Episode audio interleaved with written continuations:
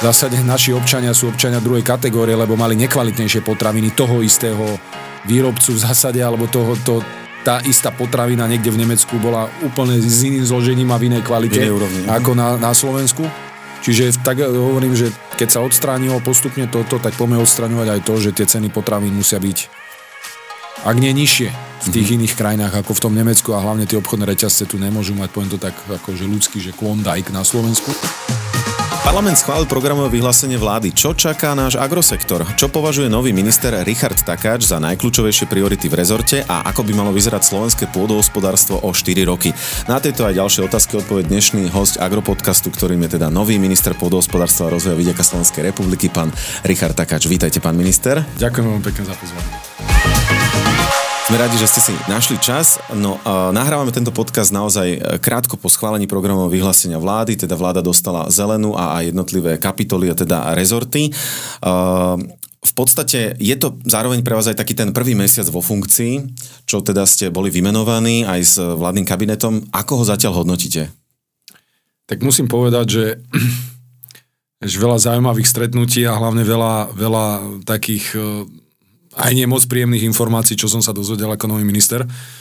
Ale môžem povedať, že vlastne po nástupe, ako som hneď nastúpil na, na rezort pôdohospodárstva, tak som začal, začal môže robiť kroky, na ktoré niektorí ľudia neboli zvyknutí. Prvý krok bol, hneď prvý deň, keď som od rána nastúpil, tak som si spolu so svojimi kolegami v zásade prešiel celé ministerstvo, každú kanceláriu s každým zamestnancom som si podal ruku a porozprával sa, uh-huh. čo mi samozrejme hneď ukázalo niečo, aj dalo nejaké prvotné základné informácie, aj možno, že myšlienky na to, ako uh-huh. ďalej postupovať. Videl som, v akom katastrofálnom niektorom stave e, sú tie kancelárie a kde pracujú zamestnanci. Uh-huh.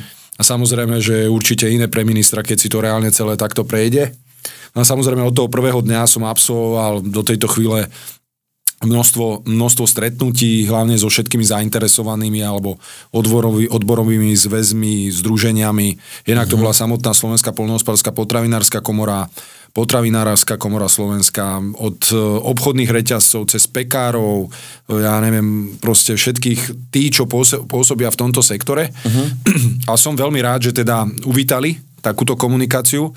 Ja som každému garantoval, že určite nebudem robiť to, čo robilo predchádzajúce vedenie na ministerstve, že hneď nastúpili a začali rozdielovať polnohospodárov na malých, veľkých, stredných, Jasne. sadili do, medzi nich vlastne zatlkli taký pomyselný ten klín a začali ich rozbíjať. Ano. Ja si myslím, že sektor celého pôdohospodárstva, či sú to potravinári, polnohospodári, lesníci, polovníci, proste tí všetci, čo tak by som povedal spadajú pod tento rezort, mm-hmm. mali spolupracovať. A spolupracovať preto, aby sme spoločne docielili ten svoj cieľ. Jednak z, využiť ten potenciál toho pôdohospodárstva, pôdohospodárstva na Slovensku z pohľadu rozvoja krajiny, e, vidieckej krajiny Jasne. a využitia potenciálu našich, e, našej pôdy, lúk, lesov a všetkého možného na to, aby sme začali konečne už tú tzv. kolumbovú ženu e, a tu to je vysoká potravinová sebestačnosť zvyšovať. Jasne. A preto hovorím, ja sa budem vždy správať tak, že budem, budem s nimi komunikovať na základe toho, že budeme sedieť za okrúhlymi stolmi, budeme e, viesť sociálny dialog, mm-hmm. nebudeme chodiť do parlamentu so zákonmi tak, že nikto o nich nebude vedieť, že tam prídem s podpazuchou mm-hmm. s nejakým zákonom, všetko si prediskutujeme, určite to budú veľakrát aj ťažké rokovania, veľakrát sa určite aj nedohodneme, mm-hmm. ale minimálne garantujem sociálny dialog a komunikáciu medzi ostatnými všetkými dotknutými a budeme hľadať spoločné cesty na to, ako, akož využiť ten potenciál, zvýšiť tú potravinovú sebestačnosť, nastaviť tie procesy, mm-hmm a venovať sa hlavne budúcnosti. Čiže budete hľadať aj cestu určite možno teda kompromisu a zároveň uh, jedným z tých prvých rokovaní bolo aj, myslím, uh, rokovanie pra, s iným rezortom, teda konkrétne so životným prostredím, kde ste teda nastavili aj novú politickú kultúru a zároveň je tam aj veľa nedoriešených vecí, ktoré teda sa treba asi do nich zahryznúť a podobne. Ako hodnotíte možno túto stránku?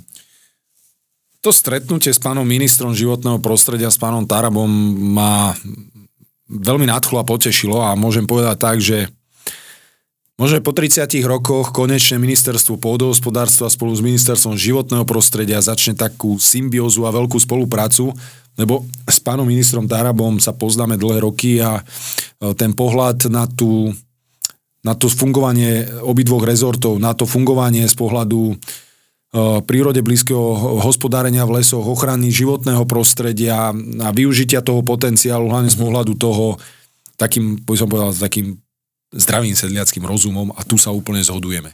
Jasne. Náš pohľad je rovnaký a to som rád, že v zásade toto všetko uvítali aj všetci tí, ktorí jednak žijú na vidieku, ktorých sa priamo tie bohužiaľ rozhodnutia, ktoré predchádzajúca vláda e, prijala, dotýkajú, uh-huh. ich oslabujú, znižujú obciam a mestám e, financie, zamedzujú ľuďom normálne žiť a fungovať v tých regiónoch Slovenska. A myslím si, že tento pohľad sa na to zmení tým, že Vieme spolupracovať s pánom ministrom životného prostredia a myslím si, že to len môže byť na prospech a môže to pomôcť celému, celej Slovenskej republike, všetkým občanom tým, že podporíme rozvoj vidieka. Na Margo tohto môže to bude ďalšia téma, ale ten ano. vidiek ako taký nie je len téma u nás na Slovensku. Už je to veľká téma aj v rámci e, Európskej únie a Bruselu. Aktuálne, aktuálne keď e, som bol prvýkrát tento týždeň na zasadnutí Rady ministrov, jedna z hlavných tém, ktorá tam bola, bola podpora vidieckého života, vidieka ako takého. A tu Slovenská republika je tvorená 46% vidieka na Slovensku v celkovej rozlohe a žije tam až 42% ľudí. Takže aj našou úlohou, a som rád, že teda už aj Európska únia si povedala, že ten vidiek je potrebný, je potrebné začať na ňom pracovať, podporovať tých ľudí, rozvíjať, zabezpečovať im tam prácu, zabezpečovať im tam všetko to, čo potrebujú na ten život. A som rád, že teda sme sa k tomu vlastne priložili e, ruku dielu a začali sme aj na tomto pracovať, lebo ten vidiek je pre nás podstatný. Aj v kontexte toho, toho životného prostredia. Jasné, k tomu sa určite ešte aj dostaneme, pán minister. My teda, ako sme hovorili v tejto časti Agropodcastu, sme tesne po schválení programového vyhlásenia vlády. Skúste nám možno bližšie predstaviť také tie, e, za vás tie priority pod vašim vedením, ktoré budú kľúčové pre ten agrorezort, ale aj slovenský agrosektor, vrátane teda toho rozvoja vidieka. Koľko máme hodín? Samozrejme, že veľmi v krátkosti, lebo to sú hlavne veľmi ťažké a aj na vysvetlenie niektoré ťažké témy, ale samozrejme tou prvou radou úlohou a hlavne z pohľadu toho, že to pôdohospodárstvo z pohľadu samotného ministerstva mm-hmm. už nie je, chvala Bohu, len čisto rezortná záležitosť, ako to bolo vždy predchádzajúcich volebných obdobiach, ale je to úloha aj vlády Slovenskej republiky, aby sme začali zvyšovať tú potravinovú sebestačnosť. Čiže cieľom je využiť ten potenciál, ktorý nám ponúka naša krajina, uh-huh. využiť na to, aby sme zabezpečili čo najviacej slovenských kvalitných, zdravotne nezávadných a hlavne finančne dostupných potravín uh-huh. pre ľudí na Slovensku v tých obchodných reťazcoch. A na to už ideme nastavovať rôzne mechanizmy. Vieme, že tá potravinová e, sebestačnosť, alebo to percentuálne, kde sa nachádzame niekde na úrovni do 40%, keby sme si pozreli niektoré obchodné reťazce, tak tie také, uh, jeden obchodný reťazec, a to nebudem menovať, ale všetci vedia, ktorý má uh, e, 70% slovenských výrobkov. A tie niektoré iné, tie iné reťazce, tak tie majú možno, že ani nie 30% mm-hmm. slovenských výrobkov. Nepomer. A je to veľký, veľký nepomer. Čiže nastaviť rôzne mechanizmy z ministerstva, jednak z pohľadu hľadania finančných prostriedkov, zo štátneho rozpočtu, uchádzame sa, robíme všetko preto, aby rezort e, získal aj peniaze z plánu obnovy, kde predchádzajúce vedenie ministerstiev zabezpečili jednu veľkú nulu. Čiže aj tam máme finančné možnosti. Samozrejme, dobré nastavenie spoločnej polnohospodárskej politiky, financí v rámci jednotlivých víziev, mm-hmm. či mhm. priamej podpory alebo rôznych projekčných víziev. Hľadanie finančných prostriedkov aj z Bruselu, možno, že rôzne inovatívne projekty, ktoré by sme vedeli zrealizovať. Čiže nastavenie mechanizmov. Ja by som si to tak vedel predstaviť, že že Povedzme si, v čom chceme byť sebestační. V nejakom ovoci, zelenine, mliečných výrobkoch, mm-hmm. v pekárenských výrobkoch, hovedziom, bramčovom, kuraciom. Nastavme tie mechanizmy na to, aby sme postupne zvyšovali túto tú potravinovú sebestačnosť, aby tie potraviny boli, boli dostupné a k tomu nastavíme rôzne mechanizmy a procesy. Samozrejme sa pozrieme na fungovanie obchodných reťazcov z pohľadu, z pohľadu dodržiavania zákona o neprimerených obchodných podmienkách, kde chceme tento zákon novelizovať tak aby proste sa ten, to podnikanie pre tie obchodné reťazce vyrovnalo podmienkami a pravidlami, ako je to v iných západných krajinách. Na Slovensku obchodné reťazce majú trikrát väčšie zisky, vyššie ceny potravín a ja si myslím, uh-huh. že tak ako to bolo v minulosti, že sme zistili, že v zásade naši občania sú občania druhej kategórie, lebo mali nekvalitnejšie potraviny toho istého výrobcu v zásade, alebo toho, to, tá istá potravina niekde v Nemecku bola úplne s iným zložením a v inej kvalite v inej úrovni, ako na, na Slovensku.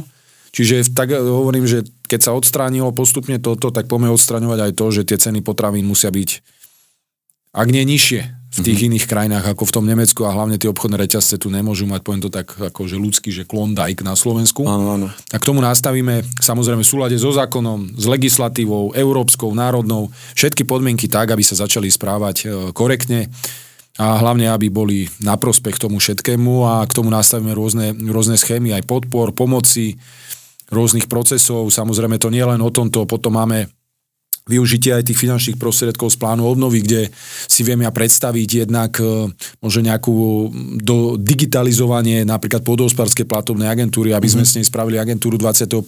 storočia, Jasne. nastavili všetky tie procesy transparentne.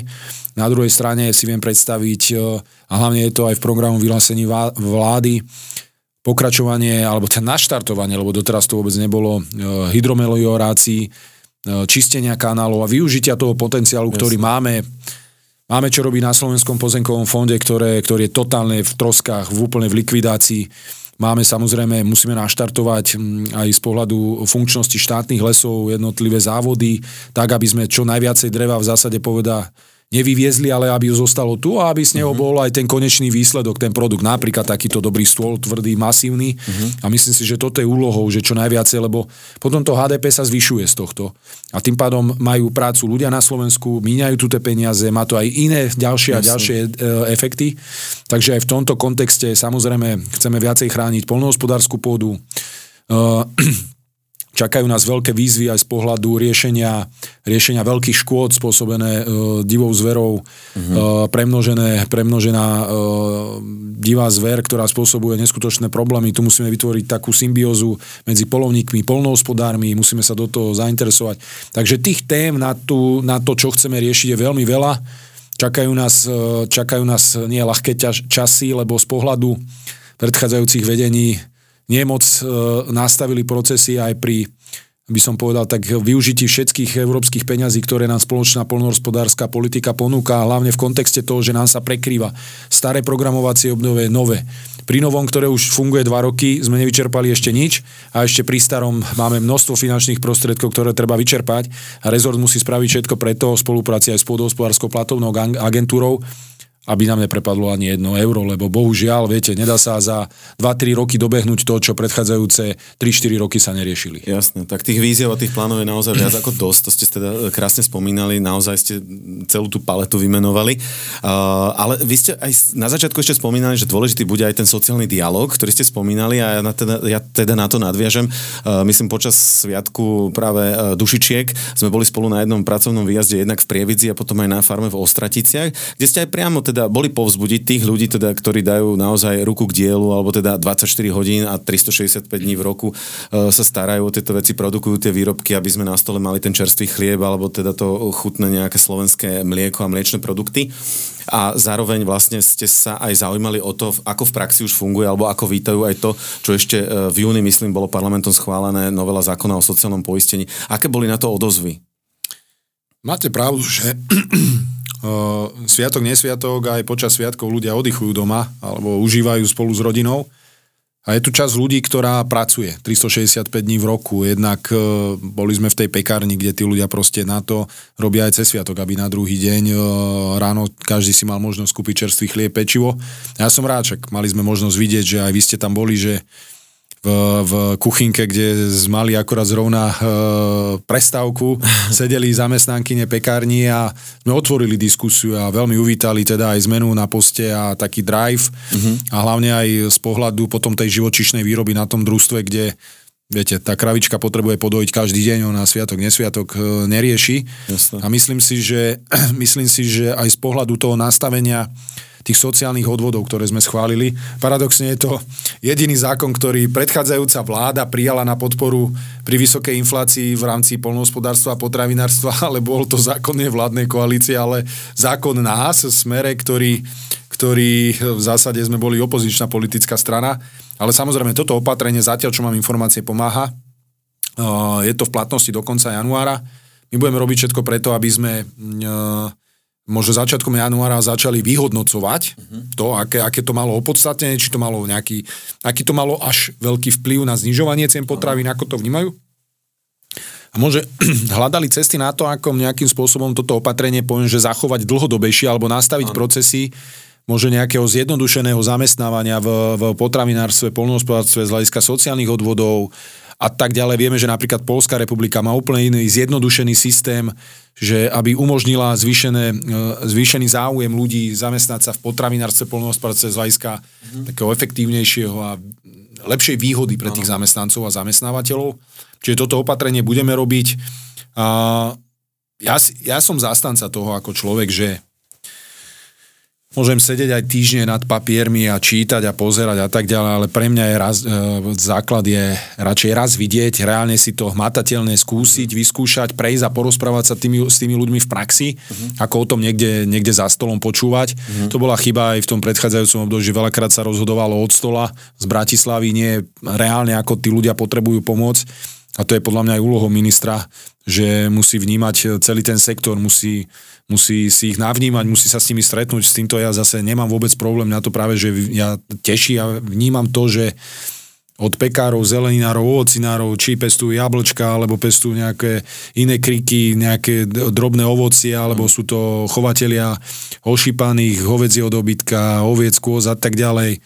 A nehovoriac potom o tých pekároch, mliekároch, všetkých. Ja vnímam, poznám Takže ale stále budem v tom pokračovať, aby som si to tak matateľne v tých rukách e, reálne celé e, vyskúšal. Potom viem aj inak k tomu pristupovať a rozhodovať. Jasné. A k záveru tejto časti podcastu možno ešte taká jedna vizionárska otázka, ak dovolíte. E, kde vidíte ten slovenský agrosektor, vidiek, lesníctvo a celé to pôdohospodárstvo o tie 4 roky teda po, po vašom vedení, alebo teda teraz pred sebou, ktoré to obdobie začína vlastne?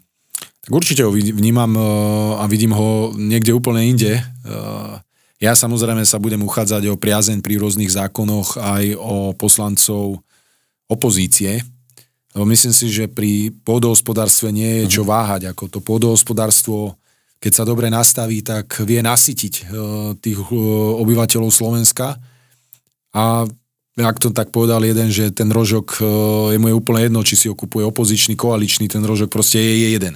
Ano. To znamená, že, že musíme, musíme nastaviť tie procesy tak, aby aj možno, že z výhľadu, z pohľadu niektorých strednodobých a dlhodobých cieľov, ktoré chceme na ministerstve naštartovať, uh-huh.